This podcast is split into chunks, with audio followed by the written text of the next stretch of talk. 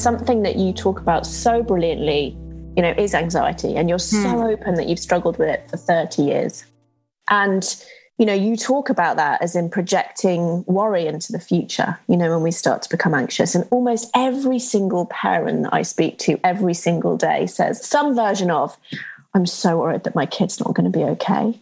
And I think I've got this unique moment where I'm speaking to a mother of three grown up children and this world leader in personal development and someone who struggled with anxiety. How can you help that parent, you know, and I'm probably asking this for myself, who worries a lot about their kids? Well, I think it's a good thing to worry about your kids. And the reason why we worry about our kids is because our parents worried about us. So we assume that's what it means and what you're supposed to do if you love your kids. I think worry, you know, is an important thing and it's important if it's productive. So if you're worried about something and it motivates you to change your behavior or put in a new process or to do something for the better, that's a good thing. But if your worry is more of the ruminating, self destructive type that keeps you up at night, that's a terrible thing. And here's the other thing your worrying isn't keeping your kids safe. I need to say that again. Worrying does not keep your kids safe. Having a concern about something and then taking action to put some sort of system or structure or something in place is a thing that could keep your kids safe. Like one thing that I can give you an example is we have a daughter that's going to college, university in Los Angeles. And my husband and I have the controls on our iPhones around sort of working hours and putting this phone on silent because I, you know, have a lot of try to keep a lot of boundaries with my phone. Otherwise, I'll be on it 24 7. And all of a sudden, I started to be really worried. Well, what if one of our kids needs us? What if our daughter can't reach us? What if this? What if that? What if the other thing? And, you know, you can let that kind of thing consume you or you can Google, how do I set up silence on my phone so that certain numbers can come through? You yeah. know, like, like there's literally that kind of thing. So there's steps that you can take to address the underlying concern without consuming yourself with the what ifs. Another thing that you can do that I think is just wildly, wildly helpful is when you catch yourself going, what if this, you know, what if that? What if the other thing? What if they miss the bus? What if they get run over by the bus? What if that happens? What if this happens? What if they don't get invited? What if this mother does this? What if they get abused? What if when I catch myself doing that, I go, what if it all works out? What if they do miss the bus? And it's the best thing that ever happened because it teaches them that they're going to be okay. What if they do forget their lunch? And what if they have to ask a friend to share? And what if they learn something from being able to ask for what they need? What if it all works out? Completely flips the dynamic. And here's the single biggest thing I learned as a parent. And I learned this because I made the single biggest mistake when my kids struggled with anxiety. I, whenever my kids were worried or on edge or upset about anything, would swoop in and rescue them. Oh, you're worried about your math? Okay, let me help you out with this.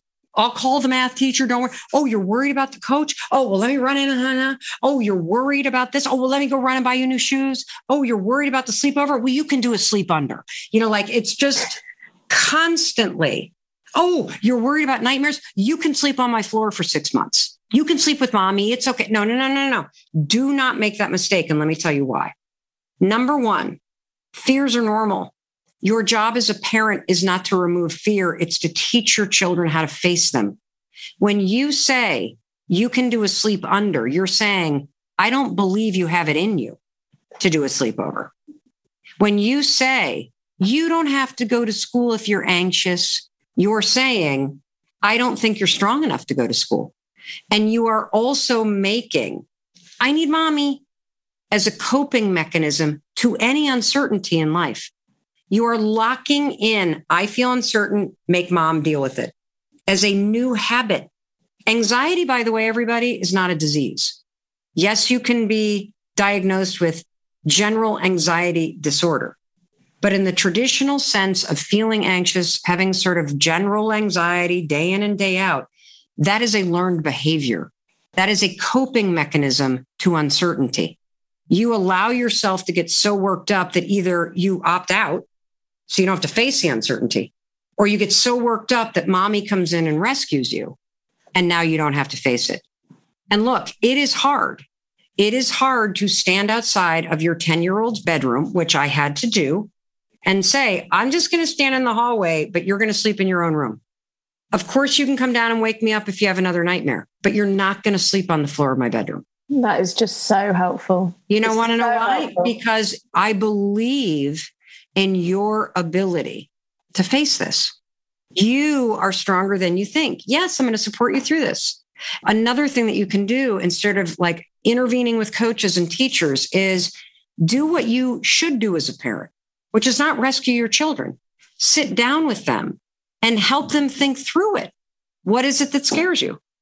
What do you think you could do?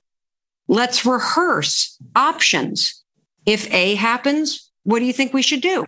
If B happens, try this way. C happens, here's another idea. Which one feels right for you? What's the thing you're really scared of? And, you know, by the way, the throwing up thing, that's the number one fear in kids that kids get worried that they're going to throw up. This is the number one fear kids have. Second one is that you're going to die. And what happens if you also placate the throwing up is it gets way worse because when somebody gets nervous, your stomach chemistry changes. Take me a little while to explain it, but butterflies. Yeah, so you feel sick. Yeah. Yeah. And then all of a sudden, you think that the fact that your stomach is gurgly means you're now going to puke. So when kids get nervous, if you allow them to like ride it out, they're literally going to be like, oh my God, my stomach. Oh my God, I'm going to puke. Oh my God. And now they're escalating into panic. And so you want to intervene at the worry state. Oh, what are you worried about? Okay, well, let's problem solve. What could you do?